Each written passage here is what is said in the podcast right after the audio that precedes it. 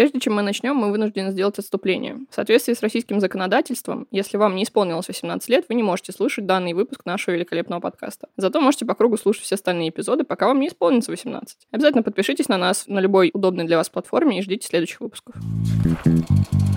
Всем привет! С вами подкаст по мотивам. Спор о том, что лучше, первоисточник или экранизация, вечен. Разберемся в этом вопросе с помощью диалога одной насмотренной кинозрительницы и одной начитанной книголюбительницы. Меня зовут Аня Задонского, я смотрю кино. Меня зовут Ира Торова, я читаю книги. Вместе мы ведем паблик «Все», делаем мультифандомные настолки, а в этом подкасте помогаем вам выбирать между вашими любимыми книгами и вашими любимыми фильмами и пытаемся ответить на вопрос, лучше ли книга. Что ж, Ирина, что ж, Анна. Сразу геюгом. Вообще, по теории сегодняшнего выпуска я должна тебя называть Ира, а ты меня Аня. Это будет интересный опыт, да. Концептуально было. Очень концептуально, да. В общем, в честь э, наступающего в июне Pride Month мы решили для затравочки, у нас планируется два эпизода в этом месяце, для начала мы решили сравнить роман Андреа Симана «Назови меня своим именем» и фильм Луки Гуаданино, очень сложная фамилия, Call Me By Your Name 2017 года. Yep. Yep. Да, я сразу скажу, что книгу я прочитала год или два назад, первый раз, и тогда она мне очень понравилась. И при перепрочитке в этом году, перед э, записью подкаста, я прям до сих пор в таком впечатлении от нее. Сейчас и так лето за окном, и у большинства такое настроение уже летнее, и уже жара за окном, и прям настолько хорошо в такое время читать эту книгу. Да, у меня с фильмом то же самое было. Он мне в первый раз в том году не так понравился, когда он выходил. Mm-hmm. А в этот раз я перед просмотром посмотрела еще другие фильмы Гуданина, и меня что-то так проперло вообще, не знаю, как жить. Действительно, вот эта летняя атмосфера просто убийственная. Не хочется вообще из бассейна вылезать, когда смотришь этот фильм. Все так и есть. Расскажем вообще, о чем сюжет для тех, кто не знает. Жарким итальянским летом 83 -го года 17-летний Элио скучает на родительской вилле, мерно проводя свои дни за чтением, купанием и занятиями музыкой. Однако его томные вечера скрасит приезд Оливера, 24-летнего ассистента ученого отца Элио. Именно так. Книга не отличается от синопсиса фильма. Различается немножко сюжет, но об этом, я думаю, мы поговорим уже в конце выпуска. Так как ты говоришь, что у тебя инфа о Гуаданина создала буквально тебе весь контекст для просмотра фильма качественного, я продолжу эту традицию, расскажу про Симана, чтобы тоже некоторый контекст создать и понять, кто это такой, почему он вообще такую книгу написал. А Андреа Симан прославился после публикации автобиографического романа из Египта еще в 95 году и получил невероятно положительный отклик критиков, его сравнивали с Маркисом, сравнивали сравнивали с Чеховым после публикации этого произведения и надавали литературных наград, но на самом деле писательство — это не основная его работа и не основная сфера его деятельности. Он преподаватель, он литературовед, и он защитил в Гарварде докторскую по своей основной деятельности, и еще он ведет курс по творчеству Марселя Пруста в Нью-Йоркском университете сейчас. Помимо автобиографии, Асиман выпустил несколько романов разной степени известности. На русском, кстати, как ни странно, многие из них опубликовали не так давно. Это «Восемь белых ночей», «Нигма вариации», ранее мною упомянутый «Из Египта». И, конечно, гвоздь программы — это «Назови меня своим именем» и его продолжение, которое называется «Найди меня». За «Назови меня своим именем» в 2007 году Асиман получил литературную премию «Лямбда», которая которая напрямую соотносится с темой нашего месяца, которые дают за литературные выдающиеся произведения, которые были написаны по ЛГБТ-тематике. Что важно для контекста понимания конкретно «Назови меня своим именем». Асиман очень разносторонний человек, он владеет французским, английским, итальянским и арабским языками, все это, как его эрудиция сказывается на качестве его прозы. Он обожает Пруста, что тоже логично, потому что именно Именно курс по его произведениям он и ведет. Представляешь, если бы он его ненавидел, но вел бы курс. Было бы интересно. Это все равно, как если бы мы с тобой вели бы курс э, киношный по Кубрику. Это для меня вообще было каким-то разрывом. Я не думала, что зарубежные писатели, даже литературоведы интересуются российской прозой, но он обожает не только Достоевского и Тургенева, он обожает Гоголя, например, он обожает Чехова, и хоть сравнивать всех этих замечательных писателей и мыслителей с ним, наверное, немножко некорректно, но тем не менее это дает понимание, почему Асиман тоже все время пытается докопаться до сути, максимально эмоционально обнажить своих героев. Он всегда очень глубоко психологично пишет про них. Часто поднимает тему отцов и детей, то есть не только в Call Me By Your Name есть эта тема, в других произведениях тоже. То есть все это там не просто так. Вот такой вот он, короче, интересный мужчина. И, кстати, важно, что он гетеросексуал с кучей детей, женой. Это тоже дополнительно интересно, как человек мог написать такую вот пронзительную эмоциональную книгу о любви двух парней, при том, что он сам таких эмоций к мужчинам никогда не испытывал. Ну, Лука Гуаданина, наоборот, открытый гей. Он спокойно со своим мужем уже давно проживает в Италии. У них все замечательно хорошо. Он на некоторых картинах ему ассистирует как режиссеру. Стоит отметить при этом, что к дискуссии о том, что снимать кино о гомосексуальных персонажах должны гомосексуальные режиссеры, здесь чек в этой галочке. Ну, актеры не гомосексуальны, но что поделать. Он ярый фанат Бертолуччи, что, в принципе, видно в его работах. Ну, и также он обожает явно Тильду Дакота Джонсона. Они у него уже в скольких работах снимались. Его отец сицилиец, и он преподаватель истории истории итальянского языка. Вижу прям сильную схожесть с интеллектуальной семьей Элио здесь, поэтому, мне кажется, ему это помогло в работе над «Назови меня своим именем». Из последних его работ я вот хочу отметить, я перед пересмотром «Назови меня своим именем» посмотрела «Мы те, кто мы есть» 2020 года. Это сериал, который можно у нас посмотреть на Море ТВ или на Кинопоиске. И «Суспири» 2017 года, конечно же, mm-hmm. который у нас с тобой после нее были такие яркие впечатления. Да, фильм, после которого я действительно боялась идти домой, потому что была так эмоционально им заряжена, что ночью одной идти по улице было очень-очень нервно. Вот, но несмотря на то, что мне в целом все работы, которые я у него посмотрела, нравились, я все равно считаю, что он может еще лучше, и у него лучший его фильм только впереди. Он очень разноплановый режиссер, что мне лично особенно нравится. Да, да. «Назови меня своим именем» является последней частью тематической трилогии «Желание», в которую также входит фильм 2009 года «Я — это любовь», его я не посмотрела, и «Большой всплеск» 2015 года, вот он офигенный.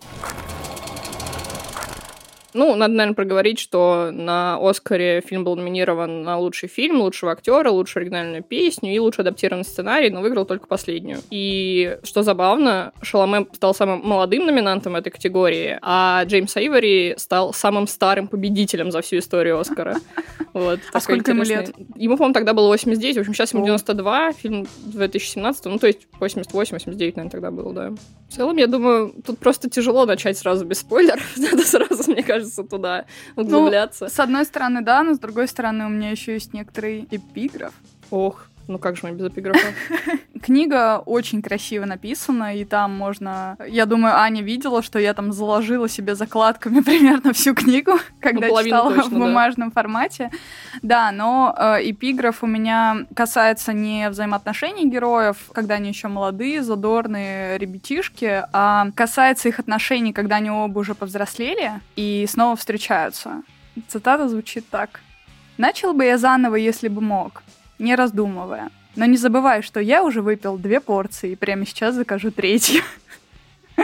Мне очень понравилась она, потому что она отражает именно в первую очередь не страсть, любовь между персонажами, а их дружбу. Темой дружбы, темой схожести этих персонажей, в принципе, пропитана вся эта история. Это, наверное, 50% того, что эту книгу делает важной. Если у вас есть какие-то отношения, вы должны в первую очередь быть друзьями, соулмейтами, близкими по духу людьми, а все остальное это уже вторично. Я бы сказала, что в фильме, наверное, еще очень важной веткой является то, что в целом нужно эти чувства юные и легкие, которые возникают, что их нужно прожить, и то, что потом они заканчиваются, это тоже опыт, и это надо тоже все проживать. И вот в этих всех эмоциях и чувствах весь фильм просто течет. Именно о текучести вот этого момента, я бы сказала, для меня был фильм.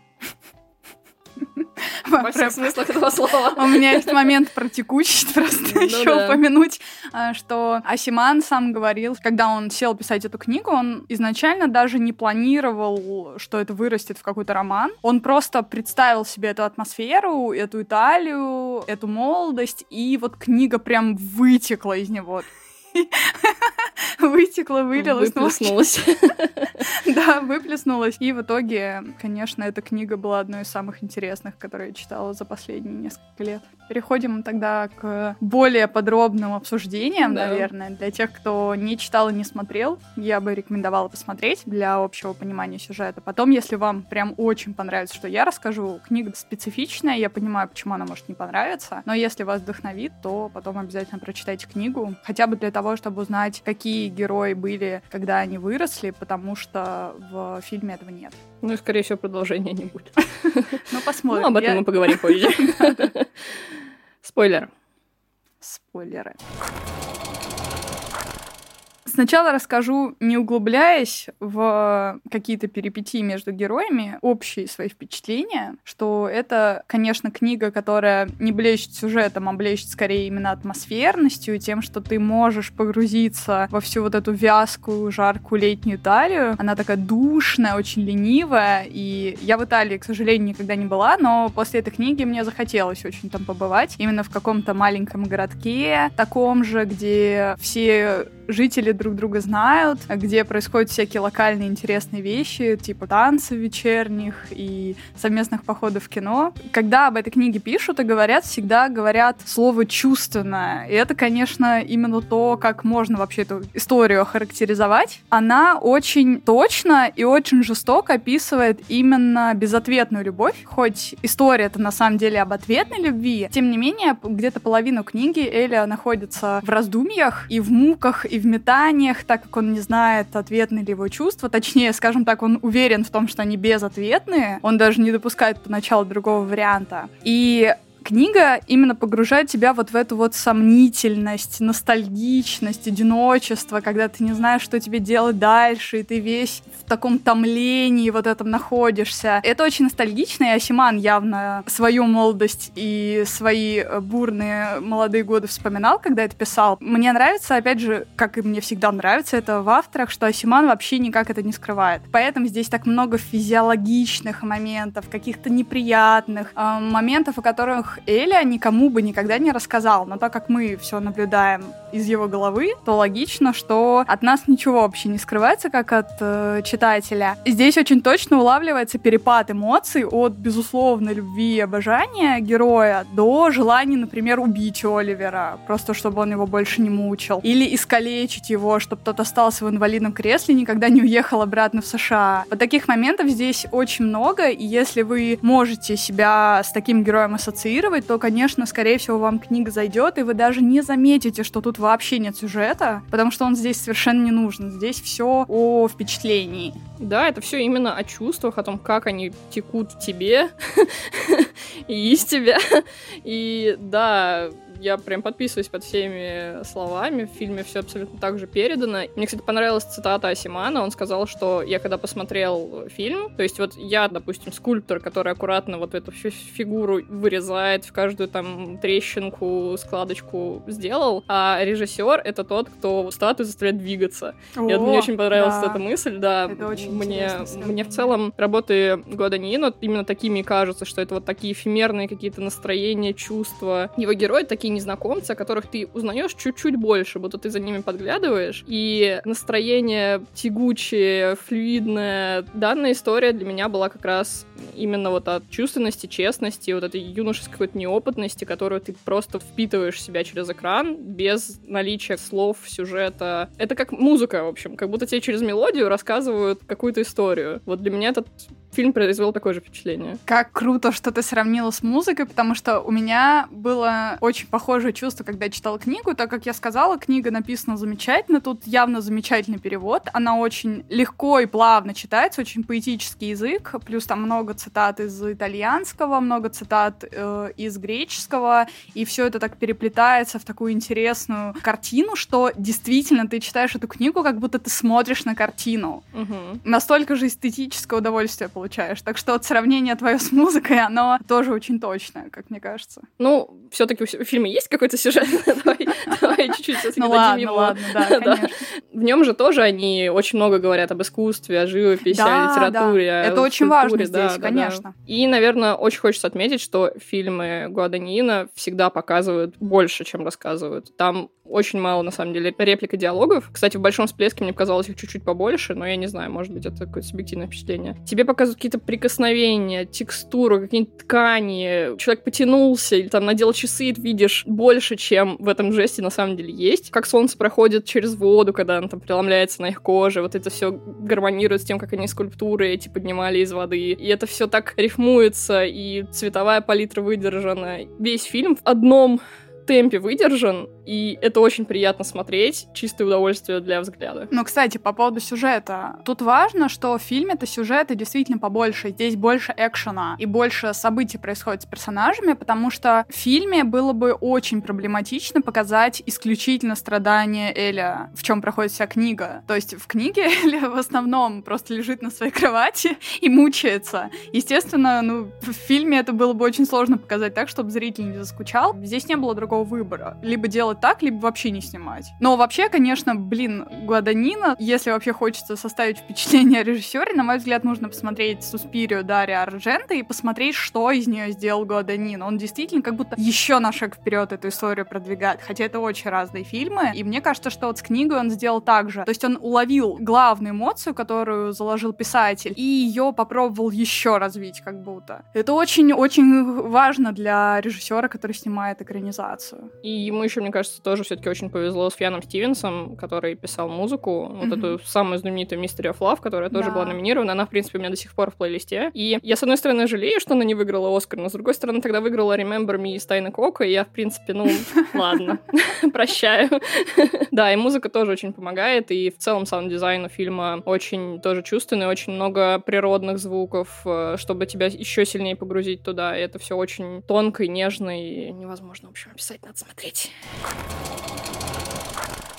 Я не уверена, что я хочу как-то в этот раз подробно останавливаться на каждом персонаже. Я скорее хотела бы поговорить, в принципе, про их взаимоотношения, потому что каждый из них, как личность, нам не настолько интересен. Мне показалось интересным, что, что Элио в этой книге это не сразу улавливается, но мне кажется, что я поняла правильно Асимана, он как будто, как и мы все, когда мы влюблены, мы придумываем себе объект нашей любви. Самый яркий пример — это «500 дней лета», наверное, идеальный. здесь действительно можно сравнить эту книгу именно с этим фильмом, потому что Элио много в чем в Оливере ошибается, потому что он его поначалу не знает, и он многие черты в нем придумывает сам и начинает в них верить, а потом понимает, что они были неправдивы. Например, самая известная эта теория, которая упоминается в книге много раз, это о том, что Оливер надевает плавки того цвета, какое у него настроение. То есть, если он надевает красный, то знаешь, что он в этот день будет резким, отрывистым, будет холодным. Если он надевает зеленый, то это значит, у него хорошее настроение, он максимально добрый, теплый, каким он очень редко, кстати, за книгу бывает. Он такой довольно интересный, многослойный персонаж, и он уж точно не тот, в кого вы бы, наверное, хотели бы влюбиться первый раз. Очень-очень сложный мужик. Сердце не прикажешь. Да. И потом Элио понимает, что он был неправ, что эта теория неверна, что плавки просто рандомно варьируются им, но он сам себе придумал эту теорию и захотел в нее верить. Именно вот знаешь, это, наверное, можно сравнить не то, что с влюбленностью, а когда у тебя краш на какую-то звезду, которая максимально далеко от тебя, ты вообще ее не знаешь, и ты начинаешь, смотря соцсети этой звезды, придумывать себе какую-то историю, придумать его привычки, там, не знаю, как он общается с людьми ближнего ближнего круга и прочее, прочее. И здесь именно вот эта эмоция. Почему я сказала, что эта история больше о неразделенной любви? Потому что Эля и Оливер находятся очень далеко друг от друга поначалу, потом они сближаются. Но первую половину книги неопределенности, придумывания себе э, воздушных замков, как у нас часто и бывает в жизни. И еще важно здесь то, что в какой-то момент Оливер начинает Элио сниться. И он убеждает себя, что тот Оливер, который ему снится, вот это настоящий. А тот, который живет с ним в соседней комнате, это какой-то другой Оливер Оливер, что он закрывается от него, что он специально ведет себя так холодно и отстраненно. А вот во сне он к нему приходит так, как должен быть. Он добрый, понимающий, очень открытый. И это, блин, тоже так смешно и так правдиво все. И это именно то, почему мне книга-то так и понравилась. Потому что ты наблюдаешь с точки зрения ненадежного свидетеля за всеми происходящими событиями. Интересно, да, интересная позиция. В фильме ее, конечно, нету. Ну, и да, мне тоже бы не хотелось по отдельности на них останавливаться. Они не так интересны по отдельности. Mm-hmm. А, они интересны именно в том, как их тянет друг к другу. То, как Элио сначала вообще очень большим недоверием к нему относится, как сначала он раздражен, что у него комнату отобрали, как он там разговаривает, его бесит, а потом как-то вот несмотря на вот эти внешние эмоции, которые он показывает негативные, видно, что это он такое прикрытие для себя сначала выстраивает, чтобы все-таки отказаться от этой мысли. Да. А потом потихоньку, да, он находит какие-то более близкие точки соприкосновения, они сближаются, начинают куда-то там гонять, ездить, и в процессе всего этого у них формируется понятие у обоих, что их друг к другу тянет. Момент до того, как они начали сосаться там под деревьями, для меня на самом деле самый интересный в фильме, потому что это вот такая игра, когда вроде да, а вроде нет. Mm-hmm. Никто еще ничего не сказал. И вот это вот э, тоже такое очень жизненное и яркое чувство, на мой взгляд, которое очень удалось показать Гуданина. Что важно, что Асиман очень многие вещи брал в свою жизнь, он много рассказывал в интервью, что конкретно из этой книги базируется на его воспоминаниях. А, например, когда герои едут в Рим в конце своего совместного времяпрепровождения, то там есть эпизод, я вот, кстати, не помню, есть ли он в фильме, где Оливер прижимает Элио к стене, его резко целует, это такой супер романтичный, крутой момент. Это было в фильме? Ну, он немножко по-другому показан, а, но окей. примерно, да, что-то есть. Ну, во-первых, там немножко изменено место действия, они, по-моему, в Бергамо там едут, ну, а, в общем, в принципе, разница небольшая, все равно это итальянская архитектура, красота и безумие. Асиман рассказывал, что это эпизод из его жизни. У него был этот поцелуй, такой же у стены, такой же в Риме, время, вечером, но не с мужчиной, а с женщиной. Единственная большая разница — эта стена, так же, как и для Элия в книге, для него становится священной. После этого эпизода Элия думает о том, что каждый раз, когда он будет проходить мимо этой стены, он будет фотографировать ее или просто запоминать ее в памяти и как бы опять оказываться там же, на том же месте. И Асиман именно такие же эмоции. Спустя 40 лет после этого эпизода он все еще каждый раз, когда приезжает в Рим, проходит мимо этой стены и вспоминает этот эпизод. И этим тоже пропитана вся книга, именно почему она получилась такой психологической психологичной, тонкой и очень четкой. Ну и что важно, кстати, Асиман частично все-таки списал отца Эля, лучшего персонажа Лучшего, ever. Лучший папа на свете, да. Да, он его тоже списал частично со своего отца, по крайней мере, в том, что касается секс-просвета. Он говорил, что у него отец также открытый и просто всегда говорил со своими детьми, и он старается делать так же. То есть отец, конечно, просто лапочка, супер толерантный, всегда готовый принять, лучший вообще персонаж, наверное, этой книги, и, и читателю, фильма. да, и читателю тоже хочется из-за этого с него брать пример, потому что он такой человечный, очень мудрый, и и все. Да, для меня тоже персонаж отца — это вообще лучшее, что было в фильме, и это главное, что мне запомнилось из обоих просмотров. Стулберг вообще какой-то гениальный второплановый актер. Он же в том году снялся и в «Форме воды», и в да. э, этой, как ее, пост с Мэрил Стрип, я уже не помню, как он в русском переводе назывался. «Секретное досье». Да, «Секретное досье». Прикинь, вот за один год сыграть в трех фильмах на Оскар и быть настолько второплановым, что тебя не отметили.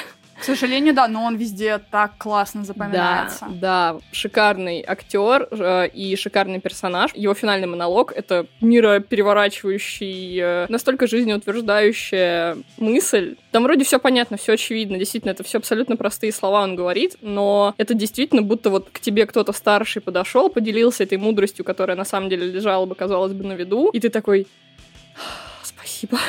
И облегчение от этого наступает. Из-за этого мне в целом не хочется, чтобы было продолжение фильма, потому что для меня это вот именно о той паре, которую прожили эти герои в тот момент. Я не хочу, чтобы они потом в дальнейшем еще что-то с ними было. Но в книге с ними происходит еще кое-что. Да. К, к сожалению или к счастью, не знаю. Нет, для меня, наверное, это было важно, что Асиман решил не поставить точку на их расставании, а посмотреть, что с ними стало потом. И показать, как эта любовь и страсть, и привязанность друг к другу, и дружба она сквозь года пронеслась, и что мне особенно понравилось, что о ней не забыл ни один участник, ни второй. То есть они все так же любят друг друга. Пусть они любят себя 17-24-летнего в той паре, но тем не менее у них пронеслась сквозь э, много десятков лет теплое отношение к друг другу и осознание того, что заглавие книги «Назови меня своим именем», оно у них было только друг с другом. То есть это что-то такое особенное было, чего они потом не смогли повторить ни с одним партнером. Ну, мне, мне мне это показалось важным, потому что это как раз противоречит той точке зрения, которая сложилась у многих после прочтения книги, что это все про потрохушки, никакой любви там не было, или просто хочет Оливера,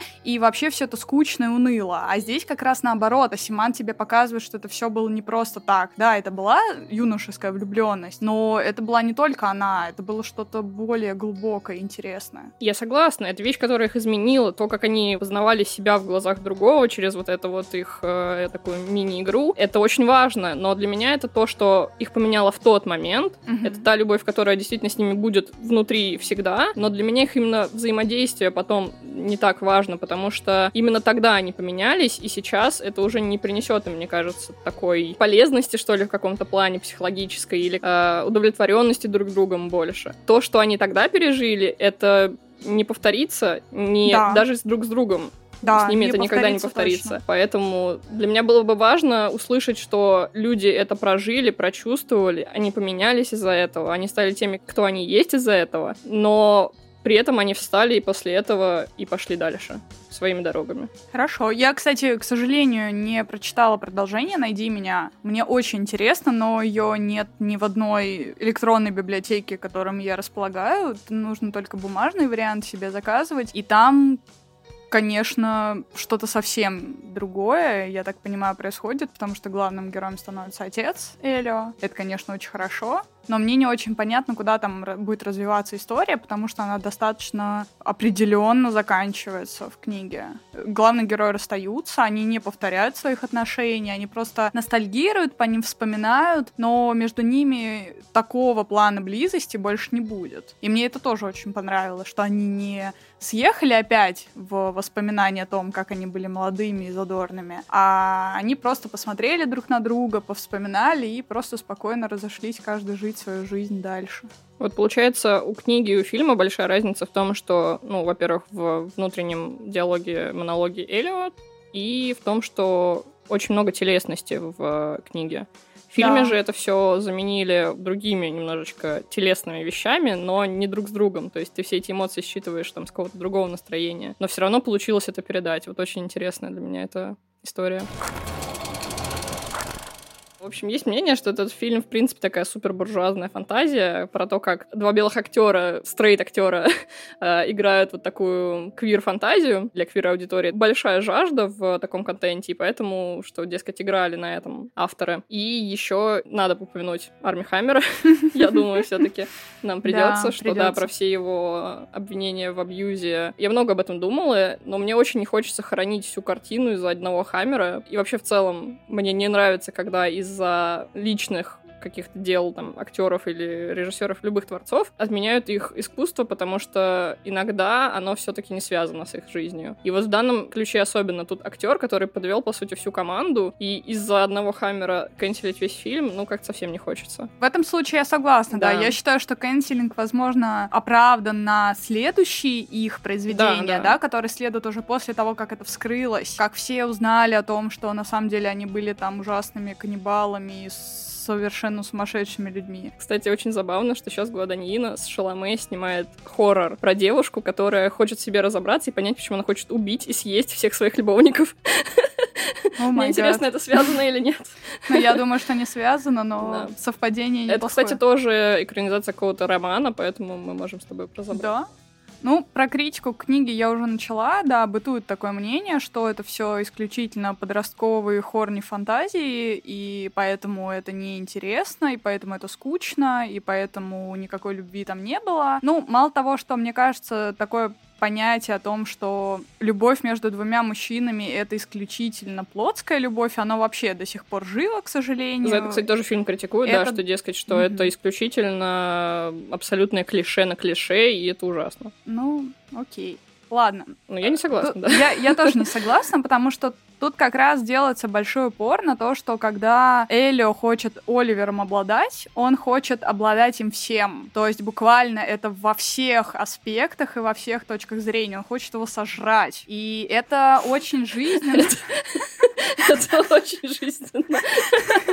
Э, да, это, это очень жизненно, потому что я думаю, что в жизни многих людей был такой человек или их партнер, когда вот его просто хотелось всего аж поглотить собой и быть им. И здесь именно об этом, что через вот эту физическую телесность и через похотливость главного героя тебе раскрывают именно то, что ни одной похотливостью все ограничивается. Хотя поначалу, когда их отношения еще ну, в таких колебательных фазах находятся, когда еще ничего не понятно, то есть эпизод, когда у Эля поначалу к Оливеру начинается отвращение. Или ему кажется, что он удовлетворил свою похоть, и ему больше не хочется Оливера видеть. Но Асиман как раз тебе говорит о том, что у него эти настроения проходят очень быстро, потому что он очень быстро осознает, что нет, Оливер ему интересен как человек, как его друг, и он обычно в таких колебаниях находится полчаса максимум. И после этого он тут же опять бежит к нему, преодолев вот этот свой стыд и свою боль, и свое понятие о том, что он не такой, как остальные, и что он э, любовник э, какого-то мужчины, приехавшего из США, это все его сильно гложет. И мне кажется, что вот это отвращение, оно вызвано во многом отвращением к себе Эля, потому что он себя поначалу не может принять, и свою страсть, вспыхнувшую к Оливеру. Ну и Оливер тоже борется со своими чувствами. Конечно. У него несколько есть прям реплик таких в фильме, где он «Я бы тебя поцеловал, если бы мог, но не могу». В его речи по отношению к Элио слышно, что он переживает, что он его, так скажем,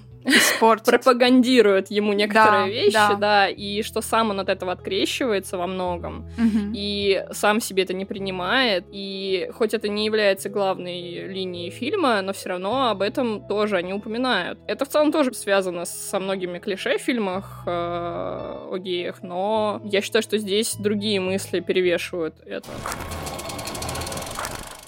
Забавный, кстати, факт, что и Гуаданина, и Шаломе пробовали этот способ с персиками. И только из-за этого они включили в фильм. То есть Серьезно? Они, да, да, да. Они, они сначала Гуаданина, в принципе, хотел отказываться по максимуму от всех именно интимных моментов. Хотя в сценарии изначально у них было много и обнаженных, и секс-сцен. Но он хотел как бы заменить их чувственностью, немножко облагородить. И да, и с персиком тоже он сцену хотел сначала вырезать, но потом они созвонились, попробовали оба по отдельности, такие, ну, в целом это работает. Ну, значит, давайте все-таки включим.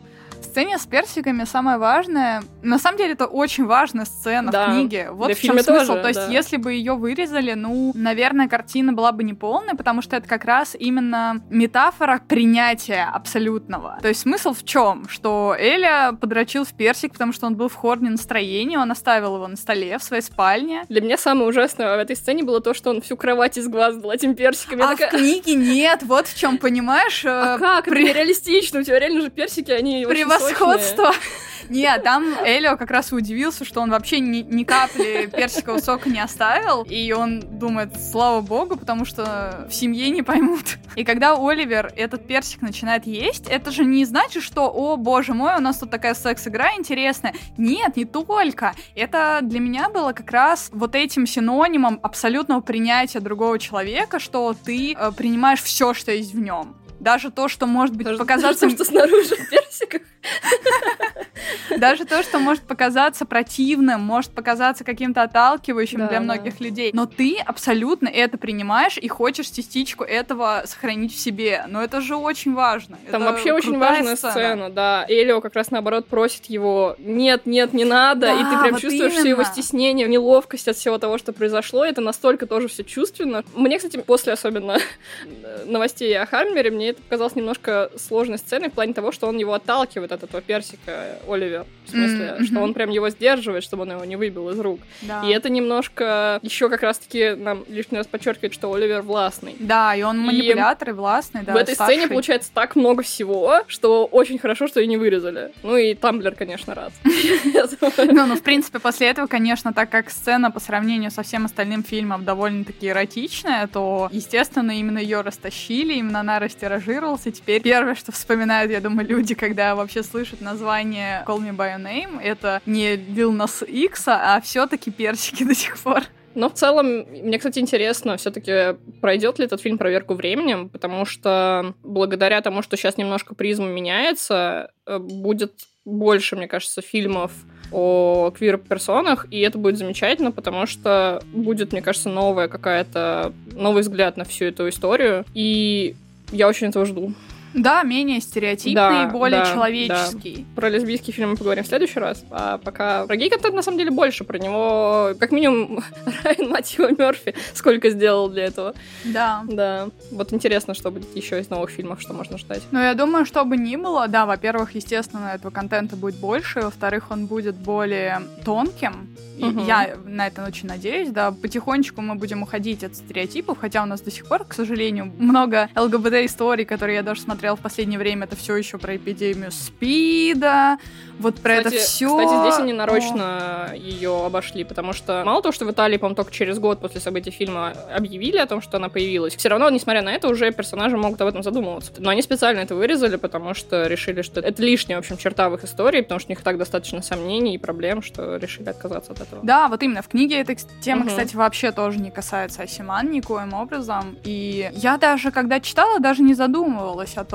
что события это действительно Мгм. происходят просто до эпидемии, поэтому персонажи к этому никак не относятся, потому что они либо не знают, либо еще пока что не считают для себя это угрозой.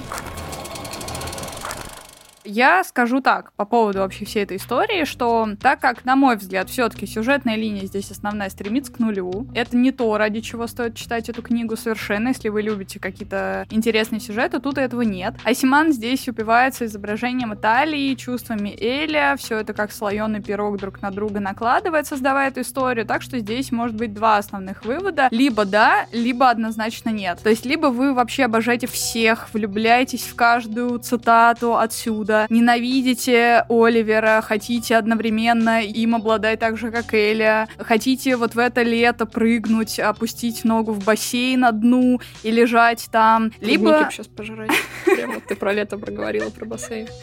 Ну, это- Черешни. Это, это можно организовать. Либо совершенно наоборот. Вы не поймете смысл названия, посчитаете рассуждения героя очень пошлыми, очень вторичными, пролистаете все эти их блистательные диалоги о литературе, философии, искусстве. В итоге, по прочтению, скажете «Не, книга о том, как Элия хочет Оливера, неинтересно, любви нет, плотское желание только, все очень скучно». Поэтому, если вы в своей жизни вот это чувство не испытывали, как у э, монеточки в э, песне «Запорожец», когда хочется смолоть в порошок и вынюхать весь. Вот вы тогда не поймете эту историю, наверное, даже смысла читать нет, потому что это просто будет для вас скучно. Но если то, что я вам рассказала, хоть как-то приближено к тому, что вы в своей жизни испытывали, то есть большой шанс, что вам понравится. Блин, ну я все-таки я немножко с тобой не согласна. Мне кажется, люди, даже если этого не испытывали, они могут сейчас через эмпатию это когда почувствовать. Чего ж ты прям так их ограничиваешь? Ну, потому что книга очень ностальгична. Вот я о чем. То есть тут все рассчитано на то, что ты сам вспомнишь себя в таком же суженном сознании, как у Эля в момент влюбленности, и что ты таким образом его свяжешь с собой. Просто дело в том, что Асимана именно так писала эту историю. Мне кажется, что она рассчитана в основном на это. Ну, вообще, да, наверное, в книге, мне кажется, судя по тому, что ты говоришь, больше мы погружены в Элио, Да. как и Оливер. Но фильм я только, наверное, ограничилась бы тем, что если вам не нравятся медленные фильмы, или если не нравится фильм с долгими рассуждениями о живописи какой-нибудь поэзии, и в целом вы немножечко не хотите вот этой возвышенной сейчас э, истории, то да, тогда, наверное, лучше либо отложить просмотр, либо вообще от него отказаться, но в целом вам фильм, мне кажется, должен понравиться как минимум тупо красотой. Он очень красивый. Каждый кадр — это картина. Не настолько, конечно, как в «Портрет девушки в огне», там прям реально картина, литерали. Здесь просто очень все красиво, мило и нежно. То есть вы можете либо сказать, что ну ок, мне не очень понятно, как я сделала в первый просмотр, либо в итоге полюбить эту картину и радоваться за то, что вы это посмотрели. Да. В целом, после этой истории, конечно, очень хочется почитать что-то такое, типа божественной комедии. Очень хочется начать учить итальянский, либо да, я тоже прям хотела сказать, что мне так хочется поехать в Италию и учить итальянский куда-нибудь в Милан. Да, но персики есть не очень хочется все таки Да, я бы за черешню проголосовала. Помимо этого, если вам вообще такие истории интересны, то у меня есть несколько референсов книжных, из этой же когорты. И, кстати, они все про мужскую любовь настоящую. Кстати, все, которые я подобрала, как ни странно, но именно про нее. Это моя любимая писательница Мэри Рено, которая написала дилогию об Александре про наложника и любовника Александра Македонского. Обалденная история, такая же бесконечно вот этом принятии, о любви, которая продолжается на протяжении всей жизни. Очень-очень-очень интересно, очень психологически верно написанная история. Мое новое приобретение в списке относительно любимых книг — это Мадлен Миллер «Песня Ахилла», где практически зеркальная история про Ахиллеса. Как и тебе про интересно, его Александр Ахиллес. Да, да, да, да. Ну, потому что логично, что ну, все это истории... знаменитый квир-персона да. истории. И все истории, которые связаны с древнегреческими мифами, которые связаны с римлянами, они логично, что там много историй об отношениях между мужчинами, и они все такие очень а, нежные, очень возвышенные, ну, вообще незабываемое абсолютно чтение. И еще мне из э, более-менее современных историй понравилась книга Джона Бойда. Это автор «Мальчика в полосатой пижаме», и он написал роман «Незримые фурии сердца», где тоже история про любовь. Незримые фурии сердца. А, Незримые фурии сердца, где также герой на протяжении всей своей жизни, вне зависимости от того, что с ним происходит, несет в себе любовь к своему лучшему другу. Там тоже обалденная история, но она только про Ирландию, если я верно помню, про середину 20 века, и там как раз много про эпидемию СПИДа, много про католицизм, много про запреты, запреты, запреты со всех сторон, и из этого всего конфликта пытается выйти главный герой. Я бы хотела как референс оставить большой всплеск. Это прям для меня было гигантское приобретение благодаря этому подкасту. А, он у меня давно был в списке к просмотру, но вот я вот копала специально по случаю, и, господи, боже мой, тоже Италия, тоже интимность, близость и какая-то флюидность всех персонажей. Это все очень круто. Очень советую, рекомендую. Во-вторых, я хотела бы порекомендовать более славу Альмадавара. Там тоже такая ностальгичность О, да, есть. слушай, Да, там больше все-таки более, из более взрослого это положение. Это просто такие небольшие всплески вот такой вот э, летней ностальгии. Но... Большие всплески и небольшие. Да. Во-первых, опять тоже жаркая страна, вот раз, правда, Испания, но все же, да, туда куда-то. И еще мой личный штат Айдахо, ненавижу этот перевод, My Own Private Айдахо, про любовь между Киану Ривзом и э, Ривером Фениксом. И Ривером Фениксом, да. Я его так и не посмотрела, к сожалению. Он тоже такой фильм настроения, но там больше гораздо в диалогах, то есть там вот все эти чувства, они как раз в словах, наоборот, которые, казалось бы, не связаны, но связаны на самом деле. Тоже интересная такая штука. Эх, эх который мы уже выпуск подряд не можем нормально сравнить, потому что да, А мы просто очень, у нас с тобой очень хороший вкус, просто, понимаешь? Мне кажется, что еще пять выпусков таких надо будет вообще ну, отказываться от того, чтобы баллы какие-то Во-первых, да, э, ну, давай сразу тогда откажемся, потому что в следующем я точно хочу не давать фильму балл. В следующий раз мы будем говорить про жизнь Адель или синий самый лучший цвет. Потому что там фильм все-таки имеет слишком много минусов, они для меня перевесили его тематику в целом и все его канские ветви. Ну а напоследок просим вас обязательно на нас на всех подписаться, где вы только можете, где вы нас достанете. В Телеграме, в Яндекс Музыке, в Apple Podcast, в Кастбоксе, где только можно. Везде мы есть. Обязательно следите за нами, пишите нам комментарии. Ну, в общем, чего, счастливого прайда, любите друг друга, будьте счастливы, и мы к вам скоро вернемся. Да, всем спасибо, всем спасибо. большое за прослушивание. Всем пока. Пока. Thank you.